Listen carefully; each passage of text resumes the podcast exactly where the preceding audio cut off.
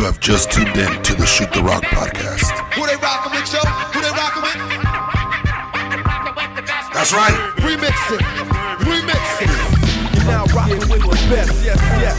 You're now rockin' with the best. Uh. What up? Welcome back to the pod. I'm your host, Robert Zaragoza, aka The Commish, aka Big Z, aka Coach Z, aka So Big Yet So Sweet, aka The Latino Bleacher Report. In actuality, today I'm not the host. Um, today we have a crossover pod. Um, myself and Al Cuevas join Marcus Alvarado on his Coaching Connection YouTube show. So today's podcast is directly from the Coaching Connection on YouTube. Um, I will add the link directly on the description if you want to check out this podcast in video form on YouTube. If not, you know, you can listen to it here. Uh, myself, Marcus, and Al Cuevas have a conversation about hoops, about, you know, how we came up in the game, uh, some of the things that we did in coaching. You know, um, he's from Texas, we're from Cali. Um, you know, so it's definitely uh, a different podcast, um, being that I'm on the other side of the microphone. But definitely want to hear. Uh, thank you, Marcus, for allowing us to jump onto the Coaching Connection. Make sure you guys follow them and subscribe to them. This is actually episode 16 on the Coaching Connection. As always, thank you for rocking with us because you're always rocking with the best. Shoot the Rock podcast. Up next, episode 16, Coaching Connection with Marcus Alvarado. Let's get it.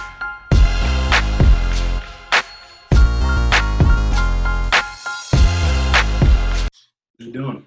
Uh, I can't complain. And I don't want to assume, but I'm gonna guess that you're in LA.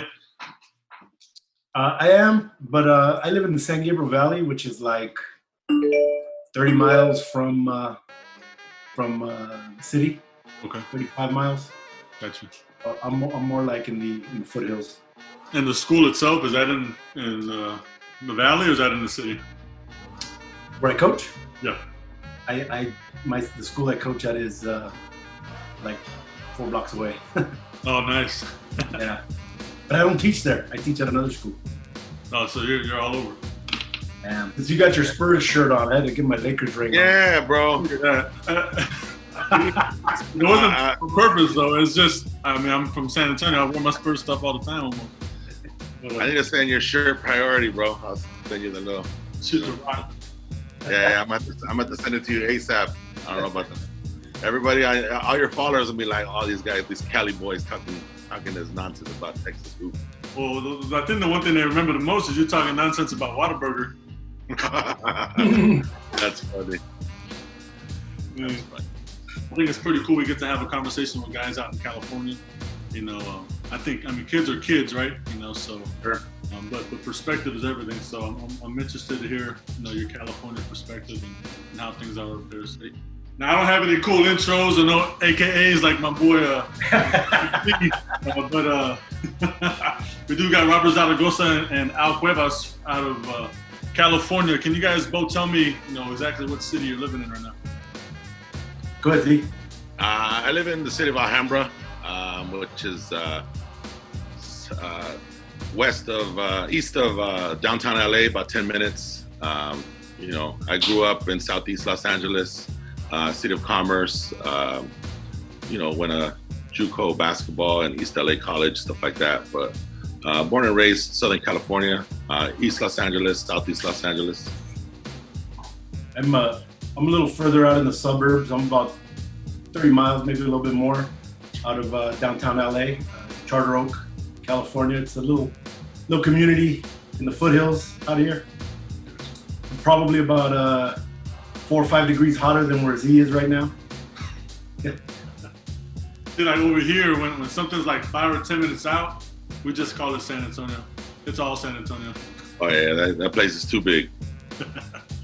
Well, uh, well, I appreciate you guys coming on. How, how you guys been doing as far as uh, this COVID situation? Um, what have you been doing to stay busy? What's it like in California? Uh, I can tell you a little bit what it's like in Texas after, after, but uh, just talk to me a little bit about what you've seen and, and how you guys are managing.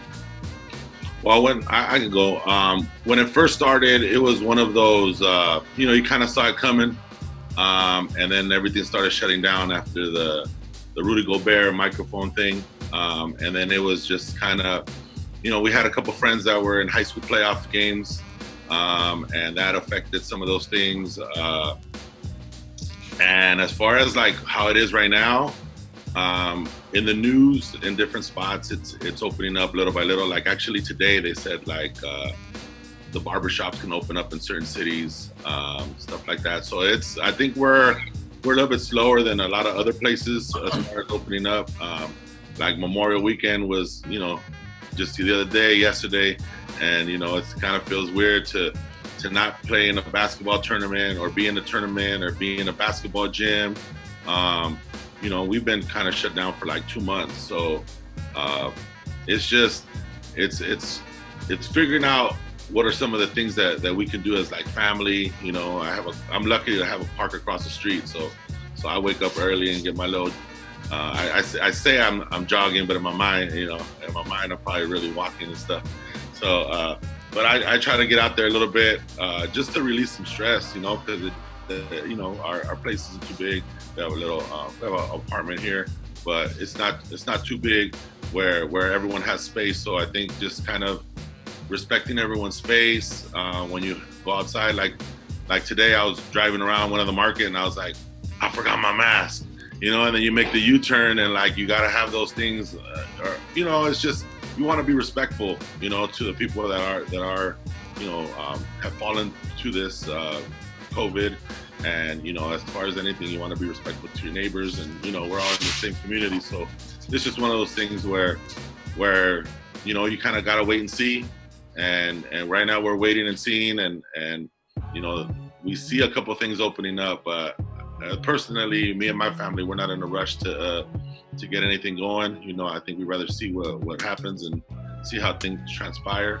Um, i'm in education so um, i do the long distance learning with the students um, you know making phone calls um, i work as a dean at a high school so for me it's just uh, you know, I'm very fortunate uh, to be in education and, and, still be getting a paycheck. So uh, as far as that's concerned, I think it's just one of those things where, you know, you gotta just. I'm. We're not in a rush right now. You know, we're we're just waiting and seeing. We miss basketball. Uh, any little thing in the NBA Twitter world, we're like, all right, you know, we're waiting for it. Mouth, yeah. yeah. yeah it, uh, especially early on, man. It. I think over over the last two and a half months or so, we've all kind of learned a little bit more about this whole, you know, pandemic and, and how to function. But I, I, the first three, four weeks, I mean, we we didn't leave the house, man. We were on lockdown. You know, I barely, I didn't even go to the market. Yeah. You know, I remember the first day I went to the market. I, I even posted a, a picture on uh, on Instagram. You know, I was like suited up. I was ready because who, you know it, we didn't know. Know, I think we, have learned a lot more as as uh, as the time has gone by.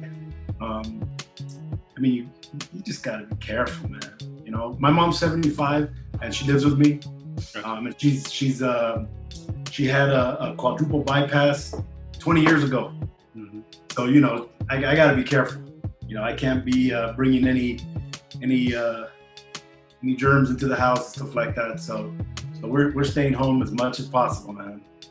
And what have you seen as far as people in the city? I know, like in Texas, at least in, in our area, like people aren't really listening or haven't really listened much. Uh, you look at our beaches. Uh, I was I was just appalled at looking at all the people just huddled up um, around each other, hanging out like like nobody's business. Uh, you know, how's it out there in California? I think depending on the community, it's a little bit different. Uh, out here where I live, I think it's a it's a, a little bit more of a of a it, it's diverse, but there's there's there's quite a, a kind of a conservative set mm-hmm. that thinks uh, you're a liberal a liberal softy. I'm, I'm, using a nice word. You know, if if you, if you wear a mask, um, and my kids want to go, you know, my kids want to go anywhere, yeah. right? And they want to go to the market with me, and I'm like, I can't, I can't. If I take you, you know, you're around grandma. But uh, I, as you move more to like uh, to like uh, to like Alhambra to, to the east side. Um, to the, I know you don't know the, the communities, but these are more communities of uh, of color. They're wearing masks everywhere. Yeah. they're wearing masks everywhere. Over here, it's a little different at, at times, which is which which makes me nervous. You know. Yeah, for sure. Yeah, I agree. I, like I said, I, I I try to be respectful, and like I said, I just made that U-turn the other day, and I was like, because you know, you you never know, you never know, and and it's affected uh, my family directly. Um, you know, one of my uh, uncles uh, fell to uh, the coronavirus. Um, you know, and he's actually we're collecting funds right now, and um, you know, we're they're they're planning to take his body to, to Mexico. You know, that's where he's from. So, you know, uh, when it hits home, I think it's one of those things where where it becomes a lot more real. You know, I think, you know, it's very superficial, and it's just one of those things that you see on the news, and it's like until it hits you. Um, and we're already being precaution. We're already being cautious about it, but it's just one of those things where, you know, you just gotta. Now it just becomes. That's that's why more than anything, it, it is more of a wait and see on what happens. It makes it more real. I mean, we see this stuff on the news and the TV, and I think a lot of people, uh, when it hits home, I mean, that's when it makes it really, I guess, For sure. open your eyes. Yeah, Not not that you didn't already have it, but I'm just talking about people in general. yeah, yeah. Let's let's talk about. I know we touched on it just a little bit, but your childhood. You know, where'd you grow up? What was it like? Um, any influences in your life that led you down this path of uh, getting into education or getting into coaching or just just hoops in general? Go ahead, Al. You, your childhood started a little bit before mine, bro. uh, we actually grew up. Uh, um, he, he grew up in the city of Commerce. I grew up in the city of Bell Gardens, uh, which they're neigh- neighboring uh, little towns in southeast LA. Um, I'm seven years older than him, than, than Robert. Um, his brother, his older brother, and I were, were high school teammates, um, and that's where that's when me and Robert. Maybe we could talk about that a little bit, or maybe that's for your podcast, Z. But yeah, I, I started kind of hanging out with him a lot when he was about 10 years old and I was in junior and senior in high school. We joke around a lot. But yeah, we grew up in Southeast LA, went to Bell Gardens High School. Um, pretty competitive. Um, I think Z had some better years there than, than we did. We were we were good, but Z's teams were a little bit better. Um, but it, but I mean, we just fell in love with the game there. It was a, a, a mostly Latino community that you you pretty much in the 80s and 90s you pretty much uh, played ball, played basketball, or you played soccer. Like everybody you knew who was a was an athlete uh, played played basketball or soccer, and then the guys who weren't that athletic ended up playing football, and they ended up being pretty good too, right? Yeah, yeah. Yeah, and then uh, from there, uh, I was a pretty good student, um, and I was able to play uh, some Division three basketball uh, at a small college uh, out in the desert uh, for a couple years, and then I think maybe I, I got ahead of myself and thought I was a little better than I than I really was, and I transferred to a to a D one school, Long Beach State, and tried to walk on my last three years, and didn't really work out for me. But it was fun. It was fun. I worked out with the guys there at Long Beach State, and and uh, uh, I got better. Um, and and uh, funny story. Um, my, my last year, you know, I knew the coaches, I knew all the players on the team, and uh, the head coach at the time was uh, Seth Greenberg. My last year at Long Beach State, and I went to talk to him about you know walking on again. You know, I walked on every year, try to make the team, and he said he asked me if uh, if I ever thought about coaching. And I said, uh, no, I don't want to coach. Hell no. I'm not a coach. I want to play. He's like, oh, okay. And I'm like, well, why do you ask? He's like, well, a friend of mine, he's a freshman coach at Buena Park High School, which is uh, Orange County, which is about from Long Beach State, maybe like a 15, 20 minute uh, drive. And uh, he's like, uh, yeah, freshman team, 1500 bucks. I said, 1500 bucks? Rich. I'm, I'm like, Rich. I'm like, yeah, I'll do it. And I said, but what about walking on, coach? I want to be on the team. He says, uh, nah, you're not going to be on the team.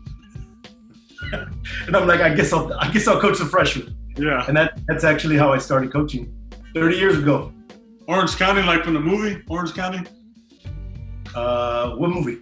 It's a Probably. Right, yeah, yeah, Probably comedy. the Orange County. right, Yeah. right on the right on the edge. Right on the edge. Yeah, right on the edge. It was like it's it's Buena Park is like the, the the hood part of Orange County. It's not really hood, but, You guys. but it, it, yeah, It's Orange that, County. that's where I first started coaching. What about you, Rob?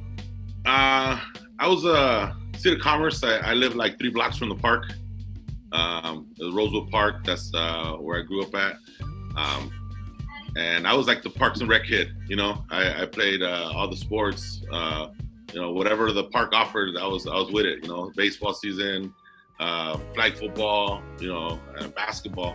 And basketball was like one of the first ones where um, I played, but I wasn't really I didn't really get the game. You know, but there, you know. Um, Al and, and my brother and those guys, uh, the more they started playing, the more I was like, I gotta pick up on it, you know.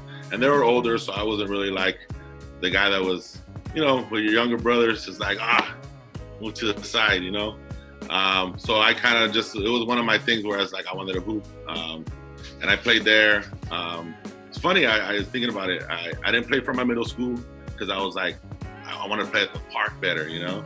So I was one of those kids that I, I felt that that was my better path. Um, I played in high school. Um, we had a good, like Al said, we had a good senior year. We went uh, 21 and seven, um, and for us in that community, uh, one playoff win was might as well win the CIF championship, bro. So um, we, we, we did well, um, and I played after that. I played uh, junior college basketball at East LA College. I played two years, and then I played one year at uh, California Baptist University. Um, it's currently a D1. I wasn't. It wasn't a D1 when I was when I was there. It was a small building. Oh, you don't have to say that part, Z. Yeah, yeah, yeah, yeah, you don't say, oh, just I played, I played at Cal I- Baptist. I D1, got it. baby. yeah, it was Cal Baptist College when I was there. Now it's Cal Baptist University. Uh, they're in the WAC, but but it's cool. It's it's it's just funny to see, um, you know how how I came up in the in, in basketball, and, and it's just like looking like thinking about that. I was gonna be on this podcast. I was like, man, I, you know, I was at the park, and I thought I was like that was it. Like that for me, playing at the park with my friends uh, was like the funnest, you know, because you play against rival parks and Yeah. you know you make the all star team, and like that's like you know you're you combine. It's like you know it just felt like my little NBA at the time, you know. I mean, when you're a little kid, that's like what you have, and you look forward to it, and you go to the park, and and it's funny. Uh, one of my best friends lived down the street, and uh, you know, like literally up the block, and both of us ended up being six six, and I was like, what was what was on the in the water on that on that block, you know? uh, both Latino kid, both Latino kids. Um, he also uh, went on to play basketball uh, in college uh, beyond high school. But you know, as far as that, it was just loving the game. I mean, just going and hooping and the driveway. You know, whoever had a driveway in their house, Oh, we were there for You know sure. what's funny is uh, thinking, thinking of all these stories. uh, You know, you ask about coaching. You know, Z starts playing in the uh, the park leagues, and he's like 10, 11, and he's five, six inches taller than every kid, right? So me and his brother and some of us, we're going to his games. You know, we're we're I don't know if you remember that Z. We're trying to coach him up. You know, we're trying because you know we're in high school now, juniors, seniors. We think we know a little bit, and he's 10, 11, 12, and we're trying to coach him. And then fast forward a few years, he was on a really good team his senior year. And Bobby will, will say this 'cause he's, I'm quoting him. Of the five starters, he was probably the fifth option, Mhm. right? And and he was, I think, the only guy that played college basketball, right? Uh, Eddie Santana played. Oh, that's right. That's right. But uh, he was a little a little heavier at the end of his senior year, and uh, I was already coaching like maybe two or three years at that point. Remember, I'm seven years older than him, so I'm like 24. He's 17. So I I, I was training him. You were like the first kid I ever trained, right? Yeah, yeah, We're in yeah. the gym. I'm putting him through workouts. I'm getting him ready to play, and he was he, his body completely transformed from high school to college, right? Yeah, yeah, that was. Um, I remember um, during those times you were doing the warrior drills. I think uh, Oh yeah. Chris Mullin, Chris Mullin. Chris Poland. So Chris Um, Mullin, um, he was a. Uh, he had OCD, like uh, you know, uh, he's very obsessive compulsive, what, what it was is uh, and he was an alcoholic right. at the time, and he was trying to get in shape. Yeah. So, so whoever's trainer uh, Chris Mullins was, I don't know if you remember Al, but I remember because it was like uh, the warrior drills, and that's what we called them. Like we're gonna get in the gym and we're gonna do the warrior drills, Yeah. and it was like I'll send you that stuff, Marcus. You'll love it. yeah, yeah.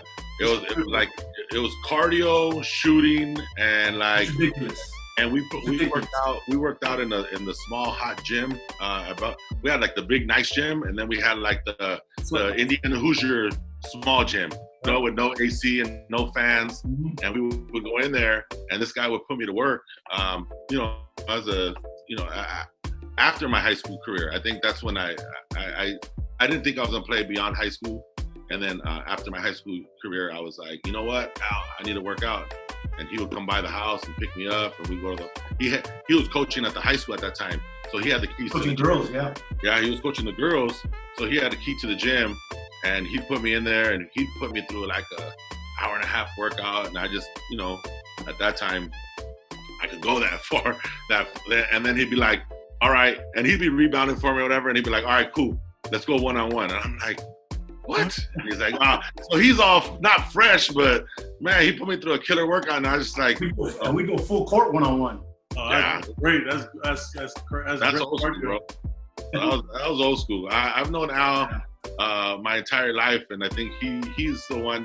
Whenever I I decided to, that I wanted to really get down and play uh, college basketball, you know, I I asked Al, and he put me through the workouts, and I those workouts are still good. I, I ended up coaching in Mexico, and um, you know, a couple of the players would be like, "Hey, coach, I need to do a workout. I need to get back in shape. Like I haven't played in a game, or you know, I'm like, you want to work, or I do like preseason."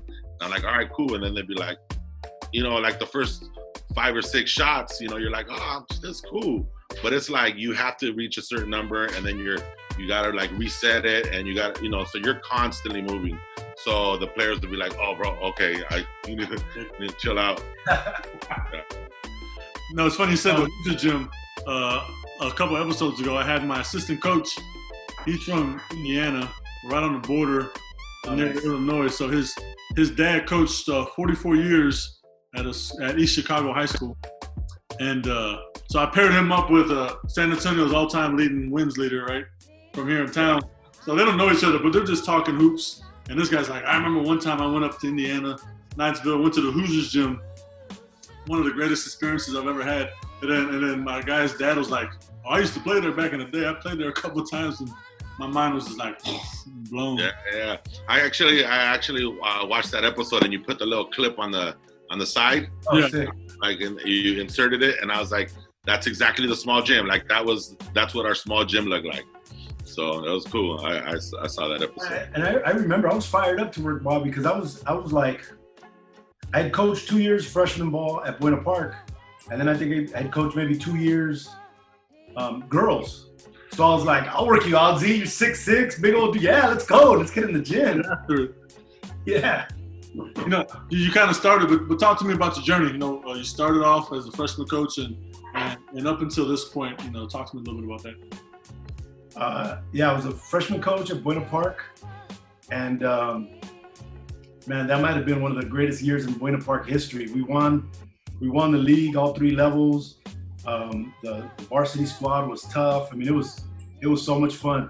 Uh, so so, you know, it's funny because um, I've, I've listened to all of Z's podcasts, and I heard your podcast when you talked about um, Latino hoops. You know, playing in tournaments, stuff like that because I got into playing in, in tournaments a lot later because right after I stopped playing, I was like all in with coaching. You know, I was like I wanted to learn everything, and and you know I had friends going to tournaments stuff like that. And I'm like, nah, I'm practicing or I'm you know going to coach or whatever. But yeah, I was at, at Buena Park for a couple years, and then Robert's brother got the head coaching job uh, for the girls at Bell Gardens High School, which, which is uh, our alma mater. And he asked me, he's like, hey, come down, you know, you want to be my assistant? And I'm like, what level? I'm, we're like, I'm like 22, something like that. And he's like, varsity. And I'm like, yeah, let's go. Yeah. So uh, we coached together, um, I don't know, 10 years, something like that. And at, at the beginning, uh, we were terrible. I mean, it was, it was, you know, it was even uh, our entire time there, girls basketball didn't have a lot of support, uh, but we were all in, man. So we were there together for, for a few years, and towards the end, we we had a, a really good run of, of some really tough teams that, that probably had a chance to, to win some uh, to win a CIF championship, a, section title. Uh, if we would have got a couple of breaks. Um, Uh, and then uh, I left the girls program and became an assistant with the boys program for a few years. Uh, that's when uh, Robert's brother Carlos uh, retired from coaching. He became an administrator, a school administrator, which is what he's been doing ever since. Um, and I came back to the girls and was the head coach for a year. And then went back to the boys in 2007 uh, to be the, the head coach there. Uh, I was there until 2016, I think. And then uh, now I'm here at Charter Oak, uh, which is where I live. Um, and, and it's been a great move. It's Bell Gardens, especially in the late 90s, uh, maybe even later than that. 80s, 90s. I mean, we had some big kids that would come through, like Robert. You know, we always had, you know, some big men, six six, six seven, six seven guys who could play. Um, by the time I took over, my first year, I had a, a six ten kid. Oh. After that, I never had anybody bigger than like six one. I mean, we were tiny little guards and shoot it. It was fun, and we had some great, great little little guards. Um, but uh, just small, you know, just small little guys. And what you had a coach on uh, uh, a few weeks ago that was talking about, you know, little guards that can handle and shoot the ball, and that's what we did, man. We shot the three and and we pressed the hell out of people, and and it was fun. Uh, but now at Charter Oak, you know, I'm coaching a little bit more of a of a traditional kind of team. You know, I got some some some decent size and some better athletes and so it's been fun. It's been fun. It's been a journey, man. It's been a journey. It's been I've been doing it for 30 years and uh, still have a good time. Yeah. And just kind of chime in uh, before, um, in Bell Gardens, I think uh, in all the years that we were there, because I would I would help out a little bit, um, you know, with the helped out a basketball camps or whatever, and um, it's there's not a lot of uh, like a youth like there's not like a lot of grassroots in the Latino community as far as youth basketball. There is, like I told you, I, the parks and rec, but it's just like the guys working at the park, and if they know hoop, then you're just kind of got fortunate to get some good basketball uh, training. You know, You're out of luck, right? yeah, yeah, yeah. So, so as far as that's concerned, you know, it's it's almost like in, in some cases, in certain years, it's it's every year's a rebuilding year. You know, it's it's like whatever you have as your freshman, and it's just like it's important for those those lower levels to to kind of build and grow. And and um, Al was mentioning uh, he did that girls season one year, right? And his transition. Um, and he hits me up and he's like, "Hey, uh, I need you to coach uh, one year for me." And I'm like, "Well, what's up?" And he's like, "Yeah, I need I need you to be my assistant um, on the girls basketball team." I said, "No, I'm, I'm I can't do it. Like I I don't want to do it. It's too hard. It's a lot of work." And, and he's like, "Dude, we're just gonna coach it. It's basketball, and that and it's not girls basketball. It's basketball. You know, we're we're coaching." And you know, we had gone to um, he had mentioned it earlier um, that we used to go to the Las Vegas uh, Nike basketball clinics. I don't know if you've ever been, Marcus, but those are those are really good. Those Oh, you need to go. Need those to go. are those are amazing. Anyone that's a Nike coach was there, and they do like it's like three four days. It's uh, uh what was it Mother's Day weekend and the one in Vegas. But there are they used to have them all over the country, but we would go to the one in Vegas because we drive over and we get a hotel. You know, um, you know, play a little gamble and then go take some notes in the gym. and they would do it like the, at the Orleans, and they would have a full court. Uh, they would have like college, uh, like a college team, like Concordia or whoever, like NAIA, Hey, NAIA. whoever the NAIA team uh, was in California or whatever, or whatever country, where part of the country they're from, and the coaches would put them through workouts. By like day three, it's like one team, and by like day three, like Yeah. you got like Calipari, like all right, we're gonna do our full court press, and he's making them go like, and we've been watching this kid like get dogged like for three days, and Calipari's like ripping out, like, what? Why are you tired for? Like, and he just like literally like flew in probably, you know. So it was it was cool. Like we'd have uh, Bobby Nye, I don't know the coaches, uh, Bobby Knight, John Thompson, um, you know, Tarkanian would be there. Anyone that was Nike was Coach K, Calipari. We've seen everybody. yeah, yeah, yeah. So so he told so Al back to the what I was saying. Al hit me up and was like, "Look, one year," and I go, "Look, I'm gonna guarantee you one year," because we were kind of like banking on the fact that like he was gonna get the boys job, you know, because the head coach was like, Hope. uh, we were hoping. "Yeah, yeah," we were hoping, you know. So So I was like, all right, cool. So we coached the girls, and then the following year he ended up getting the gig, and then we coached together. Um, we coached together at the boys program, and during that time, uh, kind of going into my journey, uh, during that time I was running a lot of men's tournaments. I was running a lot of uh, Latino men's basketball tournaments, and a lot of my my the guys that were playing in my league were ex JUCO guys from the, the Southeast Los Angeles, um, and it was high level basketball at the rec league, you know, uh, rec level. But I would host tournaments in Mexico, and I was doing other things. And um, at the time, Lorenzo Mata, uh, he played he played four years at UCLA. He was from our area. Um, I became real good friends with him, and um, he was signing his contract. Um, and right at the end of his senior year, he was like, "So I was with them, and I got to know the owner uh, of the professional team, and he's like, "Hey, well, what do you do?" And I was like, well, "I coach. I co- coach at this high school. You know, I work at a school. You know, this and that." And he's like, "Oh, have you ever you ever thought about coaching? Have you ever thought about like?" And I was like, "Yeah, it's like I enjoy it. Like I I'm a PE major. Like I you know I, I enjoy doing this. Oh, okay." So he just kind of dropped the seed, and you know, probably like seven months later, um, he gave me an opportunity to coach in Mexico. Uh, and I and I was over there, and uh, I mentioned it in one of my podcasts. But you know, it was one of those things where it was like right place, right time, and you know, at the time there was like the recession and stuff like that. So I had technically lost my job at at, at, at teaching because they were doing a bunch of budget cuts in California, and it was just one of those things where the opportunity came up, and and I ended up uh, taking off um, to go coach in Mexico. Um, no head coaching experience ever. Uh, I had played ball. I, had, you know, it was one of those things where I was like, all right, cool. Like I'm, you know, uh, uh, fly the plane and build it at the same time. You know, I think we've all been in those situations where, where you know you can do the job. It's just a matter of like, you know, fake it till you make it, and, and you figure it out. At, at, at that point, um, I hadn't done any social media. Like 2006, 2008, Mhm. something like that. And I remember talking to Bob, and he's like, "Get a Facebook, fool. We'll talk on Facebook." Do you remember that? Yeah, yeah. That's, uh, I was, I was So we before the before I left, like the week I was leaving, I was like, like, everyone needs to get on Facebook because I can't get a hold of anybody any other way. Like, and that's that's the way I we uh, communicated. so, so Go ahead. uh, um, not every night, but quite often we'd be on Facebook. Like it's dark already, it's late. My wife's like, "Let's go to bed, let's go to bed." And this fool and I are chatting back and forth basketball. Like, "Hey, fool, we're playing this team. They do this, they do that." We're, we're just talking hoops on, on Facebook.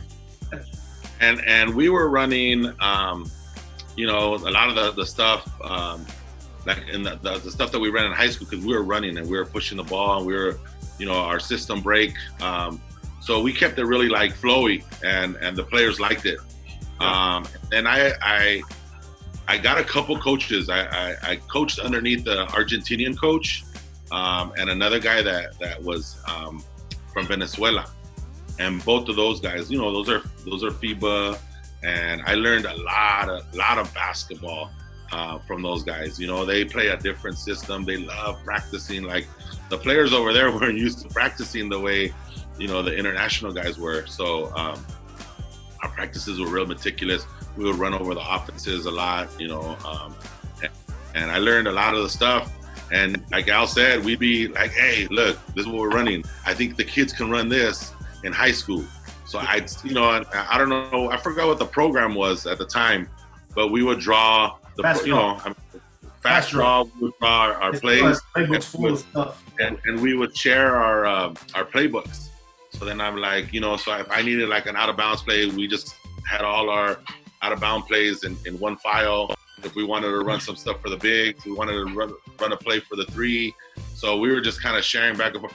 So it was that was like for me like I've never done basketball in that way ever. Like when I came back home, I was like, like you realize that's why they're pros, you know, and that's why they, they you know, obviously, you know, Marcus, you know, like you're you're probably teaching a class thinking about your game at seven, you know, or whatever time your game is, and and over here it's like this is my this is my job and I'm doing this round the clock. You know, so I'm I'm breaking down video, I'm scouting, I'm doing all these other things. Um, you know, talking to the head coach, having meetings, having pre-practice, what the practice plans are going to be, and you know, these are things that we did. Al ran a great program uh, in high school, so I learned a lot of these things um, through him. But it just became like like tenfold. You know, it just became like way more intense. And um, my first my first stint in Mexico uh, was in the CIBACOPA, which is a small uh, regional uh, division, and we made it to the finals there. We made it to the championship there, and then the second year, uh, the second season, uh, I made it to the to the national league, which was like uh, across the country. And I was I started off as the as the like the video guy, the video coordinator guy, to break down game tape, stuff like that, and um, like heading into like the quarterfinals, um, our head coach got canned like in the middle of the season, and you know, so the owner was upset at him. You know, he wasn't feeling it, and the fans were upset at him, and the head coach got got canned, and the first assistant became the second assistant, so on and so forth. I became the the I be I went from the the video guy to being on the bench on a championship run, and we ended up winning the national championship um, in Mexico um, in 2010. So it was good. It was uh, in Veracruz uh, University of Veracruz Jalapa uh, in the in the LNBP. So that was um, that was like an amazing journey. And after that, uh, wheels kind of fell off on a couple different uh, negotiating contracts. Uh, then then after that, you know, you start you just start chasing it, and you know you kind of get brought back to reality. But those first two seasons were, you know, you're on cloud nine, you know, thinking you're going to be in the championship every year. What were some of the differences in like uh, teaching those guys at the pro level and then teaching the high school kids? You know what's funny is at first I was really intimidated. Like you know, like I told you, I I I, I knew basketball very superficially. You know, I knew the game. I, I understood the game. Um, and like Al said, you know, our best player was a six-three post, you know, or a, a, 5'11 shooting guard. And now I'm in Mexico and everyone's six-seven across the board. You know, uh, our guards are six-two, six-three. We got our we got like three seven footers. You know, so I was like, I didn't, you know, but then when you get immersed in it, it's basketball. At the end of the day, it's basketball. And when we were making those runs, you know, I was working with the bigs and I was doing certain things uh, with them, and you know, it's just the skill level. They just make everything. You know, um, I had this one guy. His name is uh, Victor Mariscal. He played on the national team for like a ton of years. You know, and um, I was rebounding for him, and he played on the Mexico team that played against like Kobe uh, in Vegas a couple years ago when Mex- Mexico played Kobe. And, you know, he had been on in the national team. He was like the vet on our team. And then he was like, hey, uh, do me a favor, come and rebound for me. I'm like, all right, cool. You know, and, you know, I've rebounded for high school kids forever, you know. And uh, he's like, all right, uh, I'm about to make 50. I'm like, all right, cool. And then he starts making, you know, uh, five, five spots, you know, 10, 10, 10, 10, 10. He wants to make 50. And he starts shooting on the first spot and knocks him down. Boom. I'm like, all right, cool. Goes to second spot, makes two, misses that next one. And he goes back to square one. And I'm like, what are you doing? He goes, no, no, I want to make 50 in a row. And I'm like, 50 in a row? What? And I was thinking in my head, like, we're gonna be here all day. I mean, you know, I wasn't used to that that level of, of play. He he probably missed I don't think he missed, but I, just to kind of be fair to him, he might have missed one. We came back and then he went 50 across the board. and then another thing is, um, you know, they're they're players. They're a former high school, you know, in their high school or their college. So I thought like motivating them would be different or difficult, you know, because they're getting paid. Like you, you, you kind of think about it like you're supposed to be motivated, you know, but in reality, you know, they have the same, you know, different things. They're upset at the coaches or they're upset at their playing time or how they played or whatever. So I would do, uh, when I would do scouting tapes, every once in a while I'd get bored and I'd make like a little, like a little mixtape, you know? and I'd and I'd give a player like a mixtape of his like highlights, and I'd put like music in the background, and they'd be like, "Oh, this is sweet," you know, and then they'd put it on their on their YouTube channel. And going into the finals, um, going into the finals, we were down 0-2 uh, in the finals, and I was like, you know what? Let me let me see if this works. You know, so I we were in, we were down 0-2 in the semifinals, and um, at the time the coach got fired, and we're out. they were like, all right, you're traveling, and and the players were like kind of making fun of me. They're like, oh man, you're a tourist now because I have my little camera, you know, I have my little camcorder, and I was recording everything.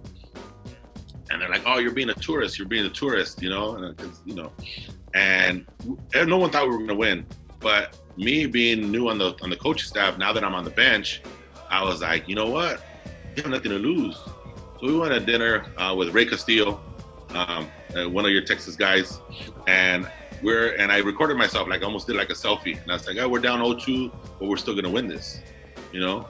And I recorded myself doing that.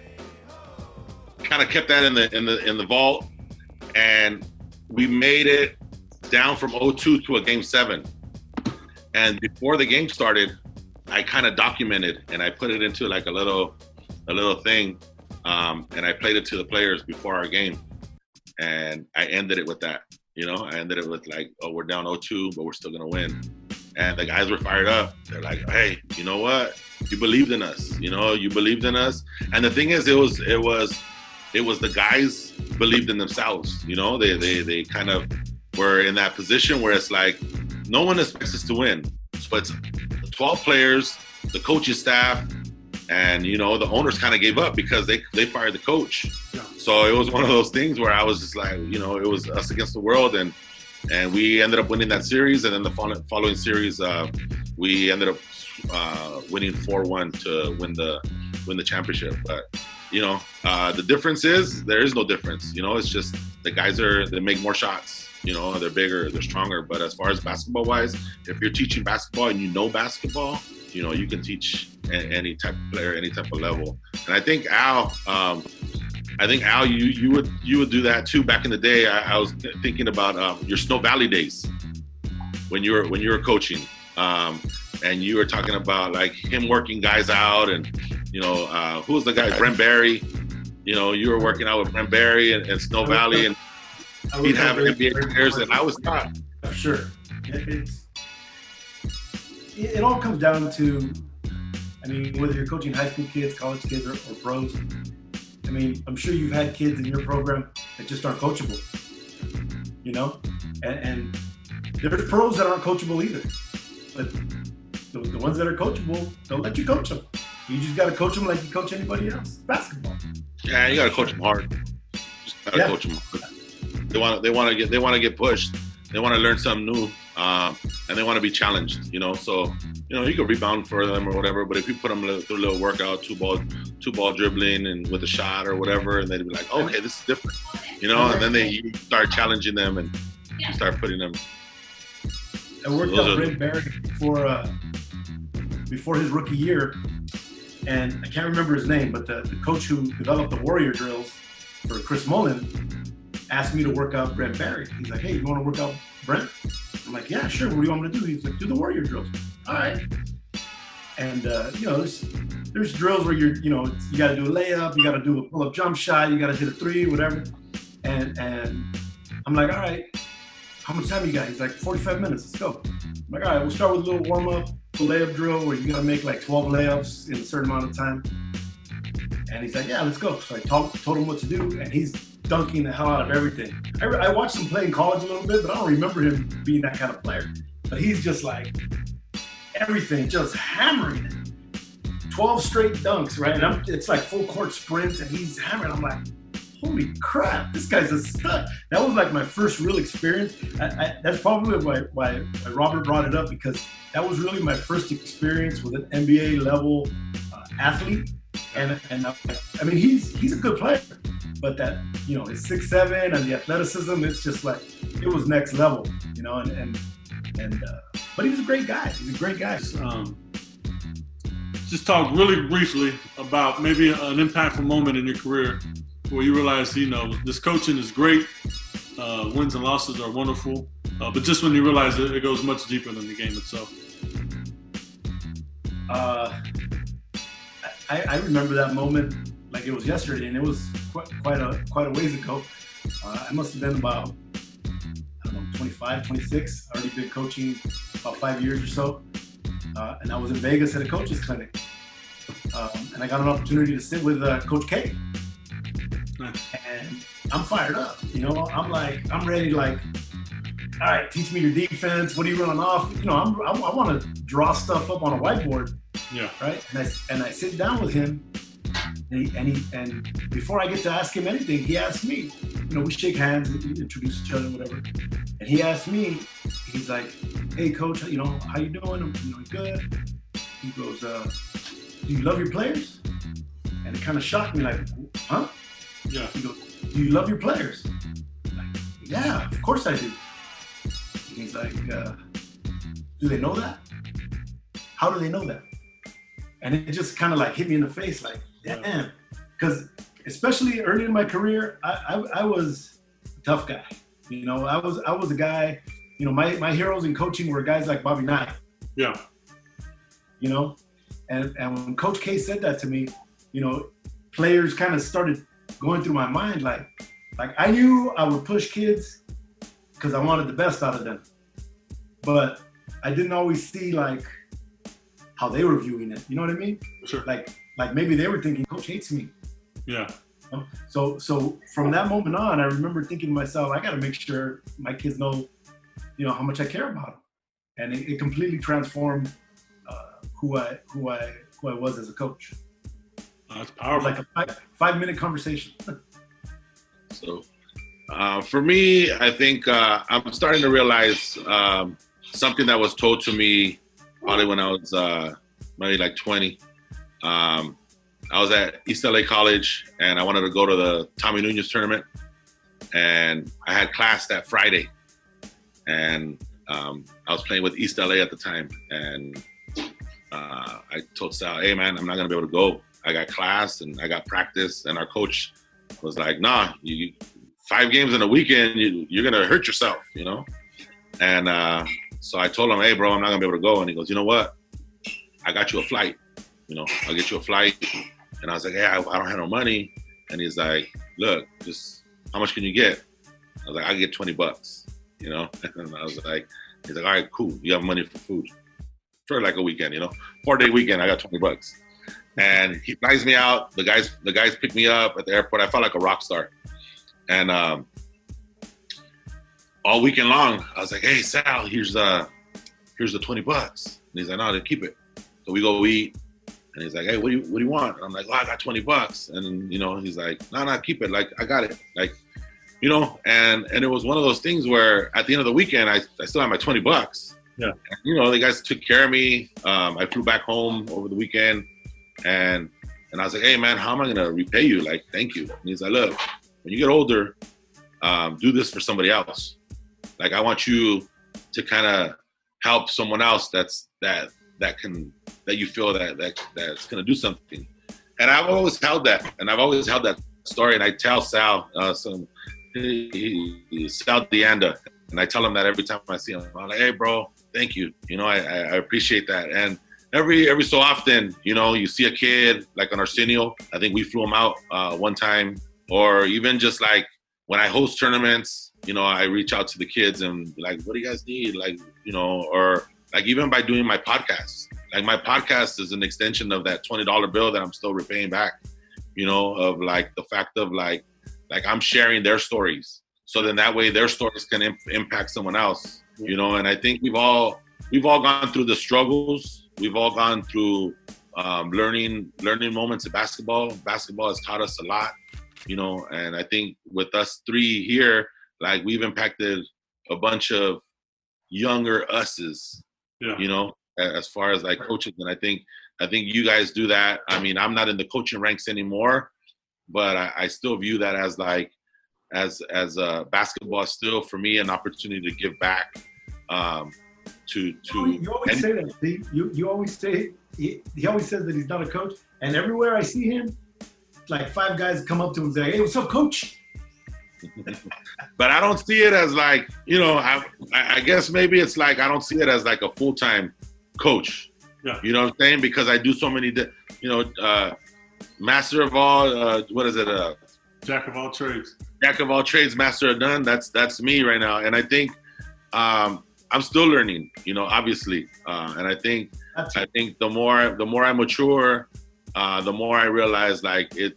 You know, I, I think it's it's just it's that opportunity to give back to somebody, and then you know I I hear like like Al said at the end of every podcast, they're like they thank me for for bringing them on, so then that way they can share their story because we don't have that.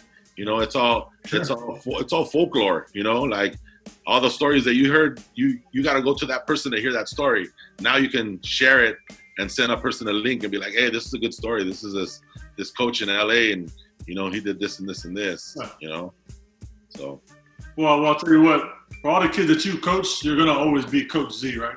I mean, Yeah. that's never gonna change. for sure. What uh, I know we're kind of talking about it now, but but name some other guys, some of the best players that you've ever coached yourself. At any level, could be the pros, Rob, or the high school level. Just uh, name some guys that come to mind. I mean, I, I pretty much um, the, the team that won the Pan Am Games, uh, the gold medal in Mexico. That was pretty much my team in, in Veracruz. Um, I was fortunate to have uh, Orlando Mendez Valdez. Um, he's from Texas. He was there my rookie year. Um, Lorenzo Mata. He was at UCLA. He had um, three Final Fours in a row. He was teammates with uh, Russell Westbrook and uh, Kevin Love those years. Um, and then, you know, I had probably like some of the Mexican, um, like national players, like Victor Avila. I, I had a chance to coach him. He played with uh, Eduardo Nájera.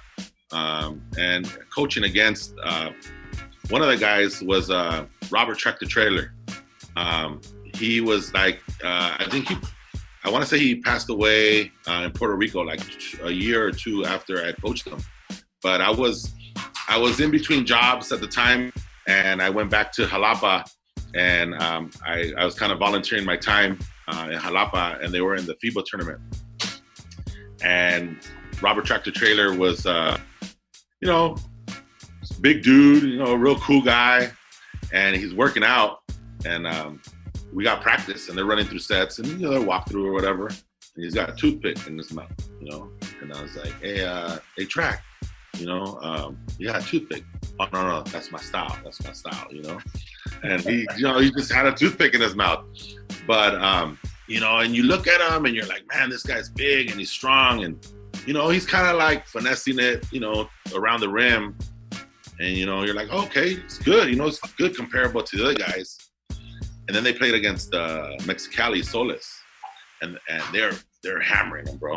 They were they were just like not lit, and he got mad at the refs. Yeah.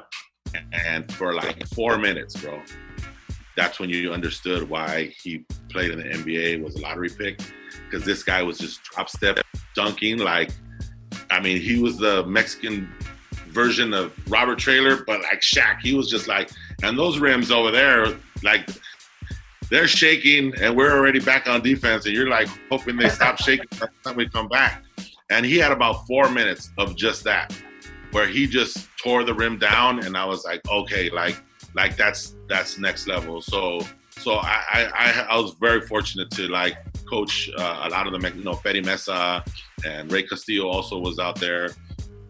Um, you know, there, there's there's quite a few, and um, you know, it was fun. It was it was fun.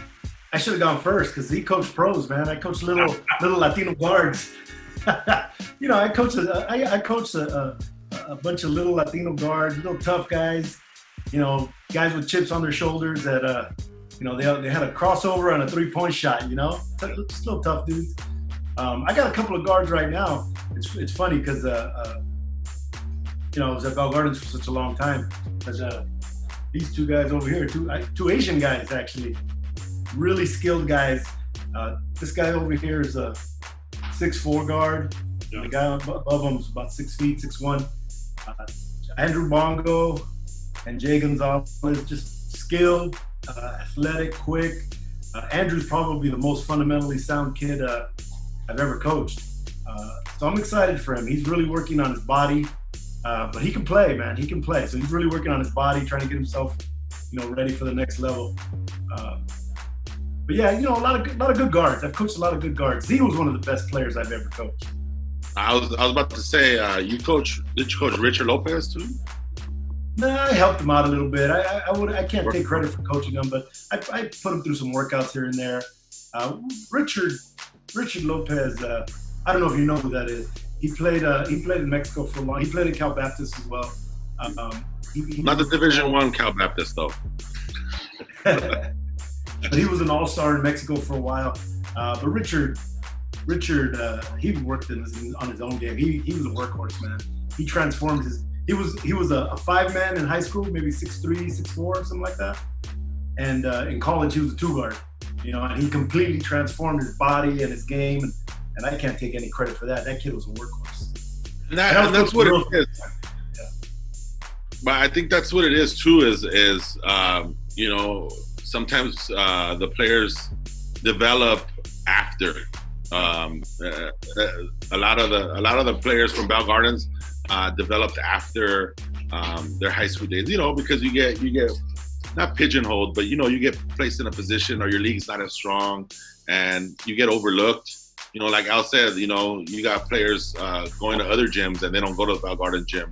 So um, East LA College was um, one of the places um, that really nurtured a lot of the Latino players in our area. Um, and a lot of players grew there in that area. Uh, from Bell Gardens, you know, uh, Danny Rosales, he ended up being a NAIA, uh, I want to say All American. Richard Lopez, he was at Bell Gardens. He ended up flourishing after um, playing professionally in Mexico. Arsenio Ramirez, um, also another uh, player that flourished.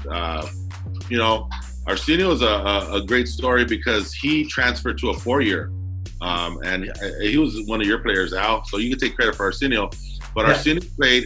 Arsenio played for. Um, he transferred, and uh, after high school, he went to a four-year university, and he still had the itch to play. Um, and I, maybe you want to tell that story, Al. Five seven guard. Yeah. five seven guard who averaged about 28 a game his senior year for me, and uh, great student, just a workhorse. Uh, his junior year, uh, I wasn't the coach. Uh, actually, I was an assistant for his senior year. Mhm. Uh, but uh, you know, the head coach, um, he let me run a lot of the stuff, and, and we ran a lot of my my, my, my offensive stuff. Um, but his his junior year, he scored about 12 a game, and then his senior game, he, he I mean, he was a workhorse. He did everything I asked him to do, and he uh, more than doubled his, his scoring output. Um, great student. He was going to Fuller- Irvine? Fullerton. Fullerton. Cal State Fullerton. Um, and he was playing on our men's men's league team. You know, and, and we had some we had some characters. I'll, I'll just leave it at that. We had some characters on that team. And uh, I remember sitting with him on the bench, and he's looking at me like, uh, "Coach, uh, this is like his freshman year in college." He's like, "Coach, uh, I think I want to play ball." I'm college ball? He's like, "Yeah." I'm like, "All right, well, you need to stop hanging around with all these knuckleheads and and get serious." And and uh, I think he actually he had like a 4.0 at Cal State Fullerton, and he uh, and I told him I go, "If you're serious, you need to drop out like right now to stop your clock." Yeah. and he did. He, he dropped out and he went straight to uh, to junior college. Uh, he went to the junior college and uh, talked to the coach, and the coach basically told him, "I really don't have room for you." And uh, Arsenio comes to me and says, "What do I do?" And I'm like, "He doesn't know you. He doesn't. I mean, this kid's a workhorse, one of the great, greatest, best personality, highest character people you would ever want to be around." Yeah. And I just told Arsenio, "Look, he doesn't know you. Just keep showing up. Mhm. Just keep showing up. So when the opportunity comes, you need to do something with that." And sure enough, you know, he's working out, working out, and guys start kind of, you know, failing classes and getting ac- academically in trouble. And all of a sudden, it's like, hey, Arsenio, you're not going to redshirt. You know, we're going to need you to play. You know, he gets an opportunity in the game, comes in off the bench, and, uh, uh, you know, knocks down like five threes or something like that. And then the same thing happened to him. He transferred. He ended up being a really good player. uh, junior college. Uh, I think it was second team All State or All League or something like that. He did really well. And then he he wanted to play at San Francisco State, and uh, I called the coach, and kind of the same thing. Like, I don't really have any room for him. Yeah. And I'm like, well, look, I'm like, just don't make him walk on. Because I had some experience with uh, walking on and not making teams. So I was like, just don't make him walk on. I said, just give him a jersey, let him practice. If he's not good enough, he's not good enough. But just give him a jersey and let him practice. He's like, all right, coach. So he shows up at San Francisco State in the fall, and and the coach would rank guys every after every week or uh, of practice in the weight room, on the track, what they did in the in the gym. Yeah. And every week, Arsenio's number one, number one, number one, number one. Right? Basketball season comes up, and the coach is like, look, you're gonna get a uniform, but you're not gonna play. I'm just letting you know you earned a spot, you earned a spot on the team, but you're not gonna play. And Arsenio's calling me like, Coach, what do I do? I'm like, do the same thing you always did. Yeah. Just wait for that chance. Just wait for that chance. And sure enough, they're getting spanked in the game, and and uh, he's pissed off at everybody else. And he's like, Arsenio, get in the game. And uh, uh, he comes off the bench. I think he knocked down a bunch of threes. And after that, they wouldn't get him off the court. Yeah. And I remember it was about two weeks later. You know, he's texting me and telling me, "Coach, I'm playing. I'm doing this." He's he's he ended up starting, and we go up there for, for homecoming. And the, the Division Two league in California, they travel like on Thursdays, and then they play like they're e- each school has like a like a sister school. So you play one team Friday, you play another team Saturday. So I went up there for, for homecoming, and they had a game Friday night and Saturday night. And it's homecoming, the gym's packed, and and this is my ex-player, and me and one of his teammates are there, uh, uh, Muggsy, little Muggsy, and we're you know me and Muggsy go out to dinner, and we have a couple of beers, and uh, uh, we're cheering in the bleachers like little girls, man, because Arsenio's like knocking down three after three, and I remember these girls in the stands are coming up to us and they're like, "You know him? You know him?" and I remember, I remember telling Arsenio about that. And he's like, "Really? Nobody talks to me." Yeah, that's, a good dude, and and uh, he's one of the guys uh, in our in our men's leagues. He scored a 108 uh, in in a in a game.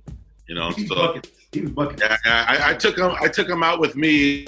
Uh, he he made he had a short little stint uh, in Mexico, maybe a couple games, you know, handful of games. But over there, it's a lot of politics. So you know, it was, a, it was tough He's small. He's a small guard. He just needed that time to figure it out, you know. But uh, over there, it's time is money. Over there, they ain't got a lot of, they ain't got a lot of money, so they ain't got a lot of time on those. it's, it's, it's a great story though. I mean, it's one of those perfect examples of, uh, you know, just don't give them a reason to take you off the floor, right? Stay ready, and then when it's your chance, don't you know, give them a reason not to take you out of the game, right? I mean, a lot of kids these days will complain or look for, uh, you know, they'll, they'll deflect the blame somewhere else, and, and you know, that's a great story though about a kid that that uh, that stayed ready and made the most out of an opportunity. That's awesome. Yeah, I think I did that. Um, I was supposed to redshirt. I played three years college ball, and I was supposed to redshirt every every single one of them. You know, and, uh, the, the first uh, my freshman year at East LA College, um, I'd be on the bench, and then the coach would be like, "Hey, we're you're you're not you're not gonna play, but you know whatever." And like at the end of the game, they'd be like, "Hey, so and so's in foul trouble," and uh, put in Zaragoza. And I'd be like, and I was like the guy that just like at the end of the bench, they called my name, and I was sprinting to the to the to the table. You know, I, I was that dude. You know, I was like, you know, uh, lacking skill but effort. I'm gonna give it to you. You know, and uh, I played like you know four or five minutes. Same thing. I, I was like, all right, You you take know, away one of your banners, Z. yeah, yeah, yeah. And the same thing. It's it's uh uh who who said it? Uh I forgot one of the guys on the podcast said uh like I just wanted to beat that guy uh, on uh on that on that spot. So the guy ahead of me was some guy named Dell Clark. I remember him, you know, I was like every practice I'm going heads up with you and we're doing post work. I want to go heads up with you. And it was just like, like my focus was Dale Clark, Dale Clark and I wasn't playing. I was in the mindset of like, look, this is my year to just get better. One day he uh, he no shows the practice, and um, they're just like, you know what, Zaragoza, you've been playing well, and you know they they inserted me into the starting lineup like out of necessity. You know, like Al said at East LA College, you know, you got guys academically ineligible, like three weeks in, you know, their financial aid don't go through, whatever the case may be, and we go from a roster of like 18 guys to like seven by the end of the season, you know, Yeah. and um, you know, it was one of those uh, where they gave me the starting nod, and uh, you know, I had 18 and 10 uh, on that start, you know, and it was like, all right, cool. And for the rest of my two years at, at East LA, I mean, I didn't average 18 and 10. I had a great game that day, but um, but it kept me. I, I did well enough to to start. Um, you know, and we're playing against LA City, uh, and they got you know, LA City at the time had uh, you know one of the top teams in the country. You know, they had uh, all their players went D1. Like there's there was a year where uh, the starting five, the six man, and a red shirt all went D1 Oh, wow. you know, and they, they didn't go like they went to, they went to like all the Pac-10 schools. Some went to Providence, and Yeah. they're going all over the country, Texas Tech and stuff like that. So, you know, we played against some some really good competition in in, in JUCO those years. But yeah, uh, same thing. You know, I I. I I just worked hard, and, and that's like that, that was my thing. You know, I worked hard, and I, and I, I just earned every minute I, I had on the floor. Let's get into a little bit of uh, you know, the, the Latino tournaments out there on the West Coast. Now, what, what is it like out there? What are the Latino tournaments like out there? What's the scene look like? Uh, paint a picture for me. Well, I've played in them since 17, 17 years old. Um, senior in high school, uh, a couple times with Al, a couple times. But as far as like the Latino scene, um, I talked to a couple guys from Arizona, and they're like, "Hey, it's different in Cali." And I'm like, "Well, why is it different?" He goes, "Because you guys have a more of a community. You know, um, East LA is all Latino, and you know the, the surrounding areas, Bell Gardens, and all the the areas in LA and the East Side, Southeast Side, are predominantly Latino. So the thing is, it's it's um, you have more more to choose from, you know, and, and if you select teams in the Latino circuit, you know, you're like for example, Sin Miedo, it's all guys from Bell area, you know, which is a small city uh, next to Bell Gardens, and all those guys played together and they grew up together, and they would they would nurture each other through the circuit, you know. And um, Joe uh, Leon from Tierra del Sol says that in Arizona it's not like that, you know. It's it, it's not it's not as conducive as like a community as far as basketball community. It's not it's not embraced as much as it is now. I guess it is now, but there's it's a lot more spread out in Arizona. So I think um, you know there there's certain tournaments. Um, there's there's some big tournaments that they consider out here the circuit. So the circuit is uh, LA Memorial, which was supposed to be um, this past weekend, and that's in LA every year. Um, and then there's the Las Vegas tournament, um, which is in August, and then there's uh, the Tommy Nunez. So those three tournaments are what we consider uh, the circuit, you know, like the big three. And then there's a bunch of other tournaments that fall in in between those months, you know, because there's like little weekends. Like I, I hosted tournaments uh, in Mexico, um, in Rosarito Beach, Mexico, and I always wedge those in between those. So a lot of the my tournaments were open tournaments, but a lot of the Latino teams would use those as like uh, like stay in shape Yeah. tournaments. You're ready. You know.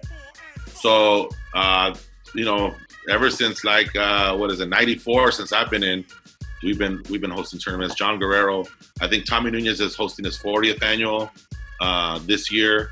Uh, John Guerrero is supposed to do 25th annual Las Vegas this year. So the Latino circuit has been around, and you know I know the guys from uh, from Texas and Zuniga and stuff like that. Um, you know he has his Cinco de Mayo, and I know that one's. I, I want to say it's it's definitely more than 25, but it's not as many as 40. So it's right around those. And it might be like 32 years or something like that. Yeah, yeah, yeah. So so I'm, I'm aware of those guys, and and um, I host um, like my podcast, and I've, I've I had a website, and my thing has always been promoting Latino basketball. Obviously, um, you know, I played. You know, we got stories like the ones Al's talking about of players that you know maybe didn't make it, didn't make the eye test, but they're good players and they're they're capable of playing college basketball. Sure. So I think um, the Latino tournaments for me was just a place to showcase your skill. You know, all those summers that I was uh, working out with Al, you know, um, like you know maybe at the JUCO level I wasn't able to flourish, but all the things that I worked on without I was able to like put them into play against good talent. Um, you know, in Delano, like in the middle of nowhere, you know, and and you you go out there and you'd be like, okay, like I, I can play at this level. And the, the your leagues were huge, Z. I mean, Yeah. ear- earlier we were talking about the, the the gym or having the keys to the gym, and I was thinking about it. You know, I don't know if you have a lot of travel ball in your in your area. You know, kid, if your kid if your kids play a lot of travel ball, but in the southeast area, the Latino kids there, they, they're not playing no travel ball. But I was an assistant coach to his brother, and then I was an assistant boys coach, and uh, but I had keys to the gym.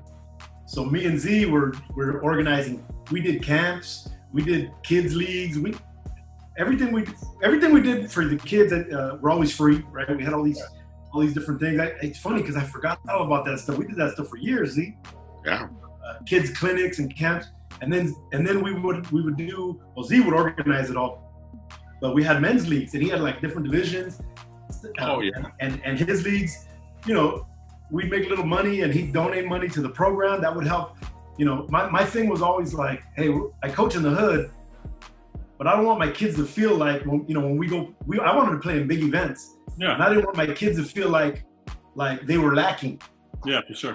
but but to, to run a program you know to, to be competitive at that level you need money you know and and these leagues and these these tournaments were huge on, on helping uh, uh, you know support our, our program Yeah, you know? And these leagues these leagues that we were hosting in our gym were top notch. I mean they were we had ballers in that gym all the time. I would send my players just to go watch games because there, you know there was ballers in that gym all the time. High level basketball tuesday thursday night you know? And the thing is, too, is um, I, I, I, you got me remembering. Um, we would have games six, seven, eight, and nine o'clock, right? So, and the thing is, um, the six o'clock game, I had Al's team, his varsity team, oh yeah play against the men's team. yeah, So, so the thing is, you know, sometimes the teams weren't full because the guys didn't get out of work or whatever, but they had five or ten. You know what I mean? But it was still good quality ball. I mean, not not to undermine that the, that the teams weren't good or whatever. But the thing is, the the kids were like pressing. You know, like they're doing like, you know, in men's league you ain't pressing. no, So Al Al was running, and Al's Al's uh, style of basketball was attack, shoot the three, uh, make a bucket, and we're doing full court press. Yeah. So the thing is, um, the men's leagues were like okay, and you know the kids would lose practically every game, but the thing is, it was it was not because they weren't you know putting in the effort. Like the men's leagues had to figure out like how do we how do we break a uh, uh, break a press, you know? it's been, it's been a, it's a few years since we've, we've done this. yeah, yeah. not only, but not only that, I mean, the men were like, I mean, the boys were competing and they were they were playing hard, and, and we had some, some good players, but they were still kids, yeah, Yeah. and you didn't want to be the men's team to lose to the kids, yeah, right? We we'd go like two and eight, but the Yeah. two wins that we get, we, you know, everybody would talk smack to that team that lost to, to us, right? Well, those two Yeah. probably weren't allowed back in the league.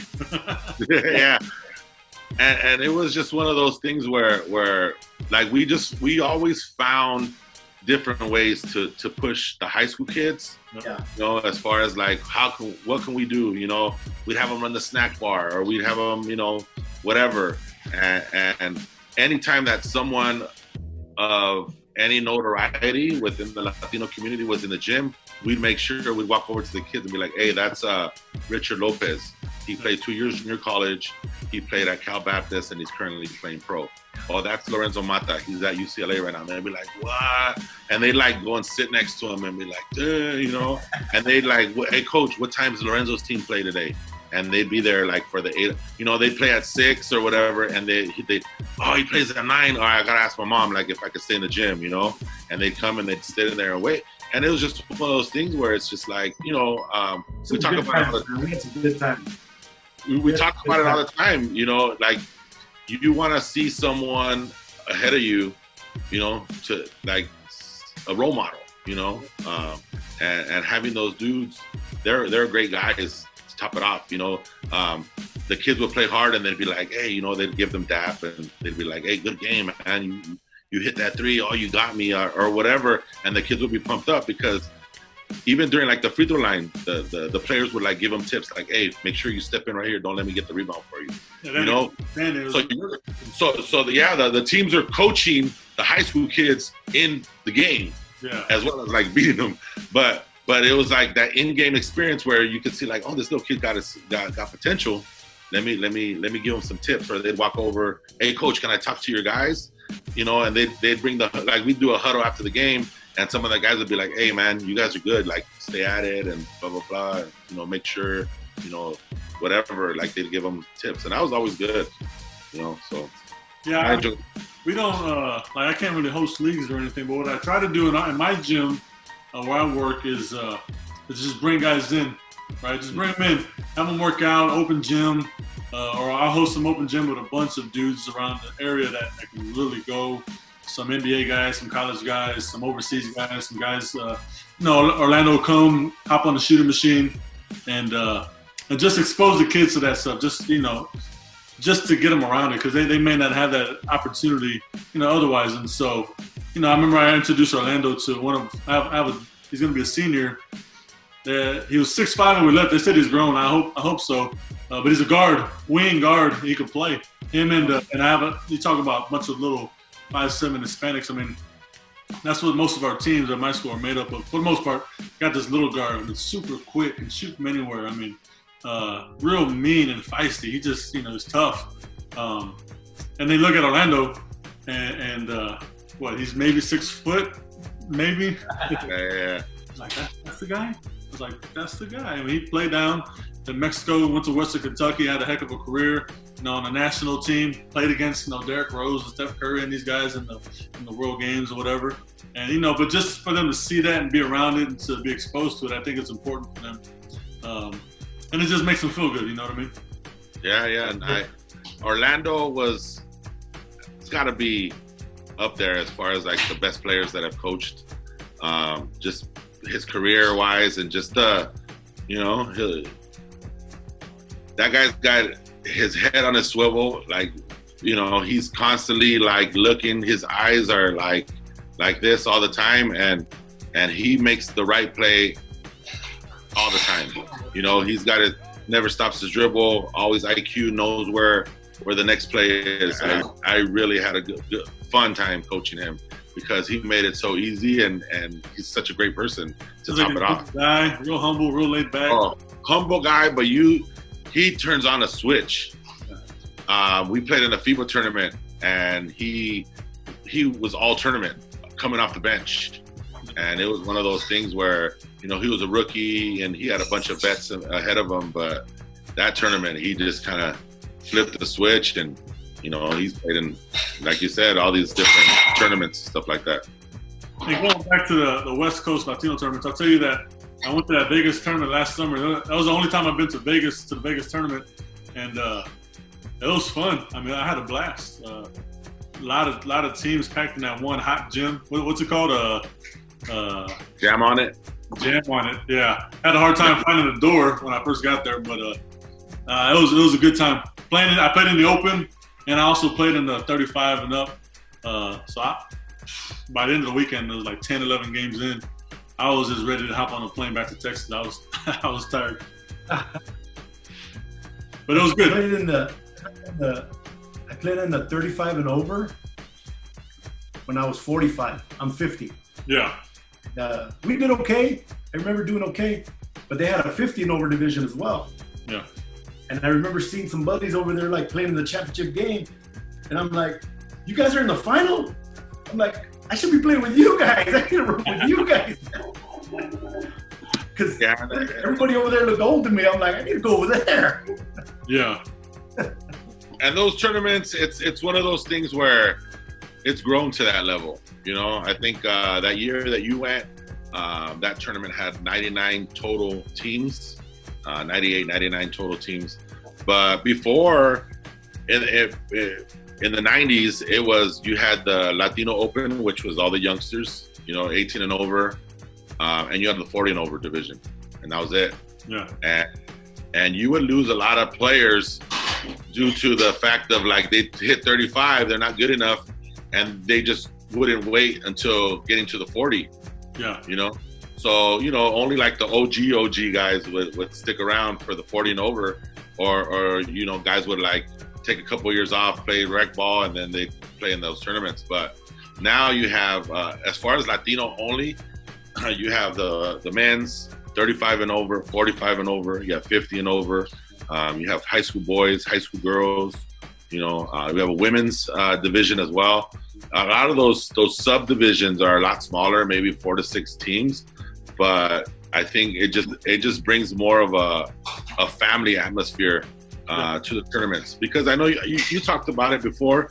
You know, uh, you've been going to the Cinco de Mayo tournament for for numerous years, and it's and it's a it's a family event. You know, it's like that's the time during the year that that you run into guys that you haven't seen in a while. Maybe you competed with them in high school, or they're in the other side of the the town or the state, um, and it's just one of those things. And and we've become um, that's what we've become. We've become a Latino community, you know. Um, and, you know, even when I go to Tommy Nunez, um, he knows about our guys because he follows like the websites that we used to have. He he knows what's going on. He'll listen to the podcasts, Yeah. and he won't say any. He won't say anything. Scholarship. He gave Arsenio a scholarship. Yeah, he used to do the scholarships. So the thing is, it's it's the the the, the world's become smaller because of this, Yeah. um, you know, technology and everything like that. But it's always been a community, you know, and and and like I'll see Tommy, and I haven't seen him in you know five years or whatever, and it's always like, oh, mijo, how you doing? Like da da da da, and and and you know, you'll run into guys at a gym, and you know, you'll be walking through the gym, and you just hear like hey Z, you know, and you're like, oh shit, and I haven't seen, and you go up there, so it's like, you know, uh, my wife will come to the gym with me, and she'll be like, next time I'm just gonna stay there because you just know everybody, you know, it's just because you just walk in and everyone, you know, and it's and it's not that you know anybody, but you just been around for so long, you know. For us, you know, Al and myself, we we play in all these tournaments, so you know, and all these men's tournaments, and you see them every year, or they're in your bracket, and you know, you're like, oh, or you you know, see them at the hotel in the lobby having a couple beverages, and you just have conversations. So But but I, want to I want to add and and kind of stress it's absolutely a community. It you know I I still like to, to go to these tournaments. I don't play anymore, but just to see old friends. yeah, But uh, I have to stress it, it's extremely competitive. oh yeah, I mean, there's ballers that you know. I remember I remember the last uh, uh, Open Championship we won together. I was like 36 maybe. I think Bobby was 20, 29. And and we took a tournament. I- forgot which one, but I, I remember I was playing like two, three minutes a half. Yeah. And I remember the championship game, I'm fired up. Yeah, we won the championship. And I and I kind of was replaying at the end of the game how much I played. And I was like, damn, I hardly played at all this weekend. And I was thinking to myself, well, damn, I probably played the amount I should have played because it's, oh, I mean, I was over, I'm over the hill, bro. Like, you know, it's, it was just, it just, I just didn't have it anymore at that, at that, because they're competitive, man. It also goes You can't to just, the, the level of com- competition that are at these tournaments. I mean, it's it's a lot more competitive than maybe people don't Absolutely. realize. you, Yeah. you can't show up, you can't show up to Vegas because with the, with your, with your Tuesday night rec league championship team and, and think you're going to do something. No, no. like like if you if you you need to be like a baller you need to be like working on your game working on your body your team needs to have practices you need to run stuff like if, if, if you think you, you know you got a guy who scores you know 25 every tuesday night you guys are gonna do good in vegas or or, or in the la memorial or, or in the shoot the rock tournament or in or in uh, uh in the tommy forget about it you're gonna go go party go party I remember uh, this.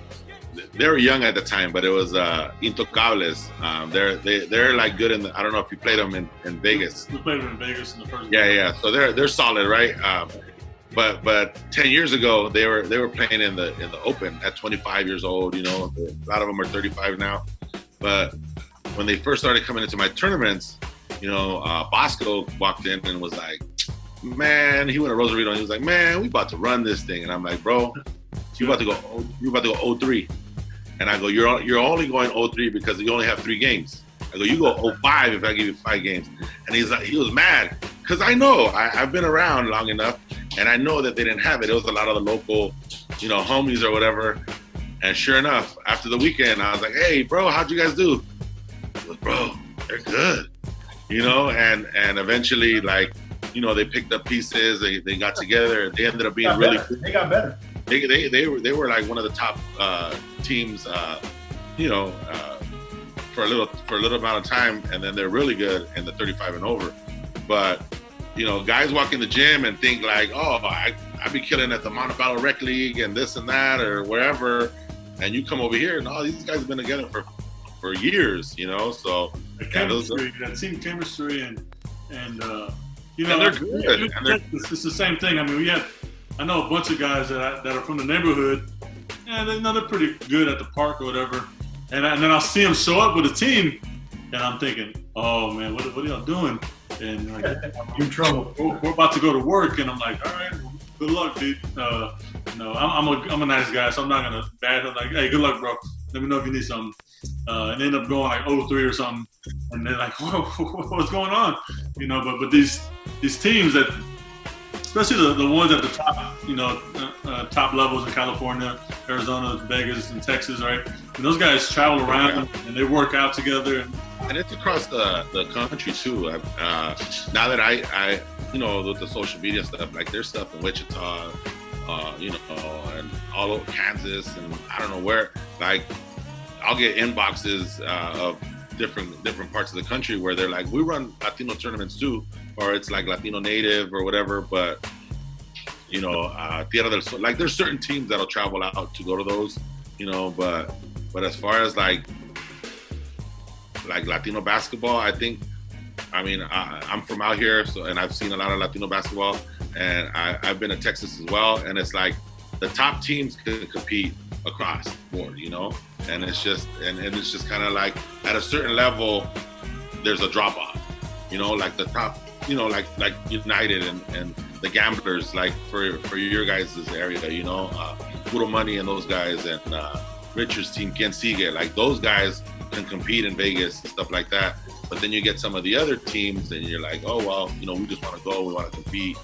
Um, but yeah, have fun, you know. But like the true, true teams, um, you know, the, the the cream rises to the top, and I think just the way it's structured in California, I think California ends up having, you know, their their their rosters are a little bit deeper as Yeah. far as like the amount of teams because there's more teams. You know, I think in in Arizona there's like 15 teams that'll travel to tournaments and depending on what tournament in california you can have up to 25 30 teams yeah. that go from cali you know and and, and the, the levels range and i'm sure in texas as well you know um, you guys are a bigger state but you know there's those certain guys that are like the mainstays and then you always have those other those other teams that are just trying to come up so it's good i, I think um, the more we connect with you uh, the more we connect with uh, the guys in the Shoot the Rock, and we had that Zoom call with, uh, you know, with the COVID and everything like that.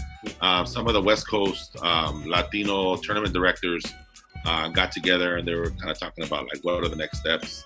And you know, I think that's good. I think uh, if there's anything that's going to come out of this COVID is is connections. You know, like uh, you know, I would have never had this happen. I would have never connected with anyone from Texas like you to your to your to your coaching connection, um, and we never would have had these other connections. So I think out of anything, you know, like if you kind of look at the silver lining, you know, hopefully this this brings other things, not just this. You know, Yeah. maybe we can we can bring some stuff to to Texas or some of the Texas guys can come to California and stuff like that. And you know, one of the other things that we talked about with Jason Ludwig um, was the Latino Basketball Coaches uh, Association or Association of uh, Basketball Coaches, um, the LABC. That's that's another thing like that seems like it's going to be good, and you've already been a part of that. So I just think um, there's so much room for growth, and I think you know uh, this is a good opportunity for us to kind of like reconnect and and and share what we know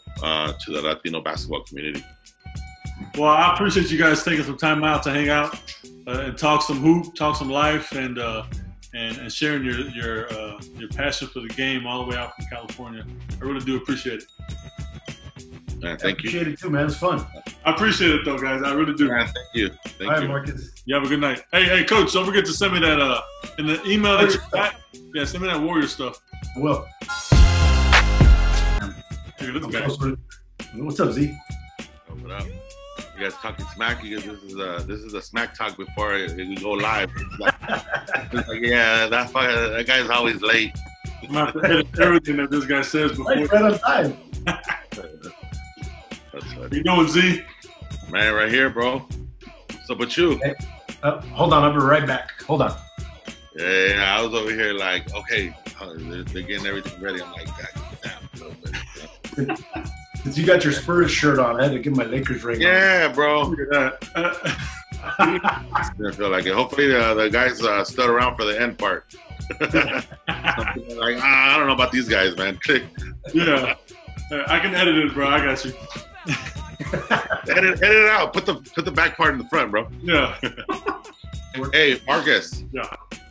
Ask Al how many how many three pointers he made in high school. How many? None. Why? No three point line. Oh. was, I always good for that one, man. I was back in the day. My, my Yeah, fresh- yeah. my freshman year, my freshman year, my uh, my head coach would yell at me in college. He would yell at me all the time because we'd sprint down on the break and I'd hit the brakes at the three point line. He'd be like, "We get you got a layup." I'm like, "Coach, I I need this three point line, man. I haven't had a three point line my whole career. I'm a shooter. I was a shooter. I was a shooter, and I didn't have a three point line. Yeah. That's great. We can add this part to the end. And I got the blooper part. My non my non three point shooting high school career. yeah, yeah. You're over. He's over. you had more uh-huh. threes in high school than I did. See, I was a stretch four before that. That was a thing, bro. Yeah, stretch four. Yeah, yeah, yeah. stretch four. They're like, get back inside, big man. I'm like, I'm six six, bro. I'm not really that big. Yeah.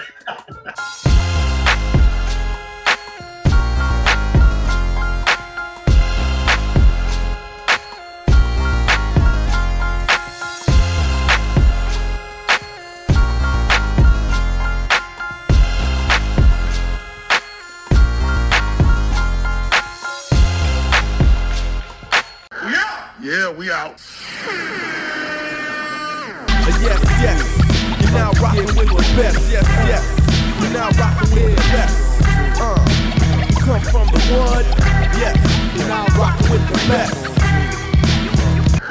Yeah, we out.